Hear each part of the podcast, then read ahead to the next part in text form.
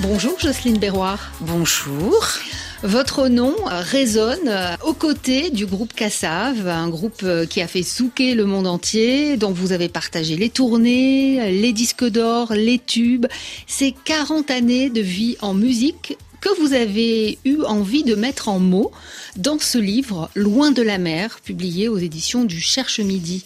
Alors, avant de raconter la chanteuse star et l'épopée de Cassave, retour à l'enfance, parce qu'après tout, c'est le creuset de chacun. Elle était comment, votre enfance en Martinique?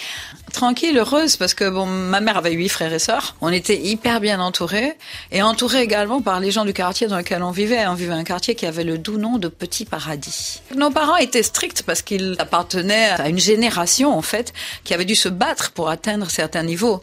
Après l'esclavage, n'importe qui ne pouvait pas aller faire des études et réussir et monter au niveau de, de, des autres. Alors, vous dites aussi, euh, Jocelyne Berroir, la société antillaise, quand j'étais enfant, c'était l'assimilation culturelle.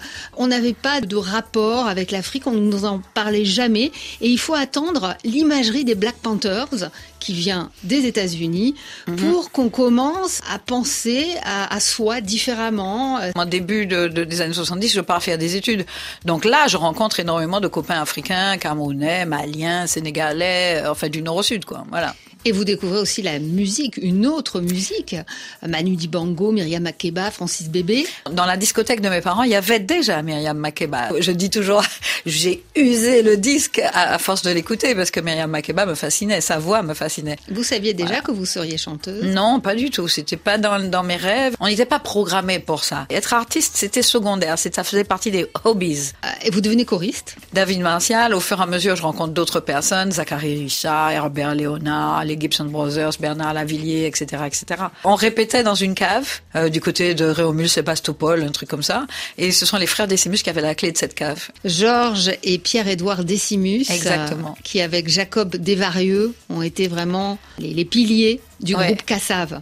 Tout Alors ce groupe Cassave, qu'est-ce qu'il fait découvrir au monde comme genre de musique?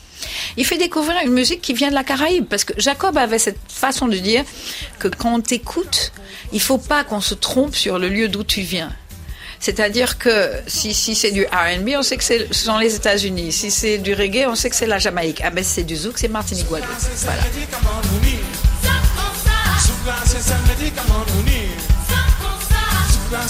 Ils se sont basés sur le gros cap pour chercher justement le rythme qui conviendrait le mieux. Et en fait, finalement, ils prennent un rythme de carnaval qui est le Massa Saint-Jean, qu'ils dénaturent parce que le zouk n'a rien à voir avec le Massa Saint-Jean qu'on connaît. Et c'est une recherche perpétuelle Cassave en fait. hein. Exactement. Exactement. On est sans cesse en train d'essayer ceci ou cela, mélanger à telle autre chose, faire des fusions. euh, on s'amuse comme des fous. Mais on a tourné dans plus de 80 pays, ouais. Comment vous expliquez, Jocelyne Berroir, euh, cette longévité du groupe Cassave? Jacob avait une belle phrase. J'ai pas trouvé mieux, donc je répète la sienne. Le casting était bon.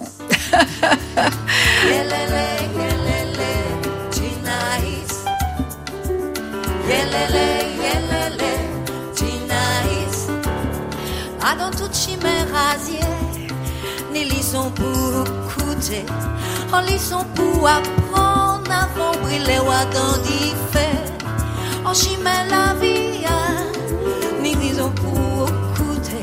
Jamaïca tourne tous les où attendent la vie chanter. Si y'a qu'à blessé, ou peuplé, mais pareil. Écoutez, Adam rire Et tout ça au commandé qui fini Écoutez la terre mal les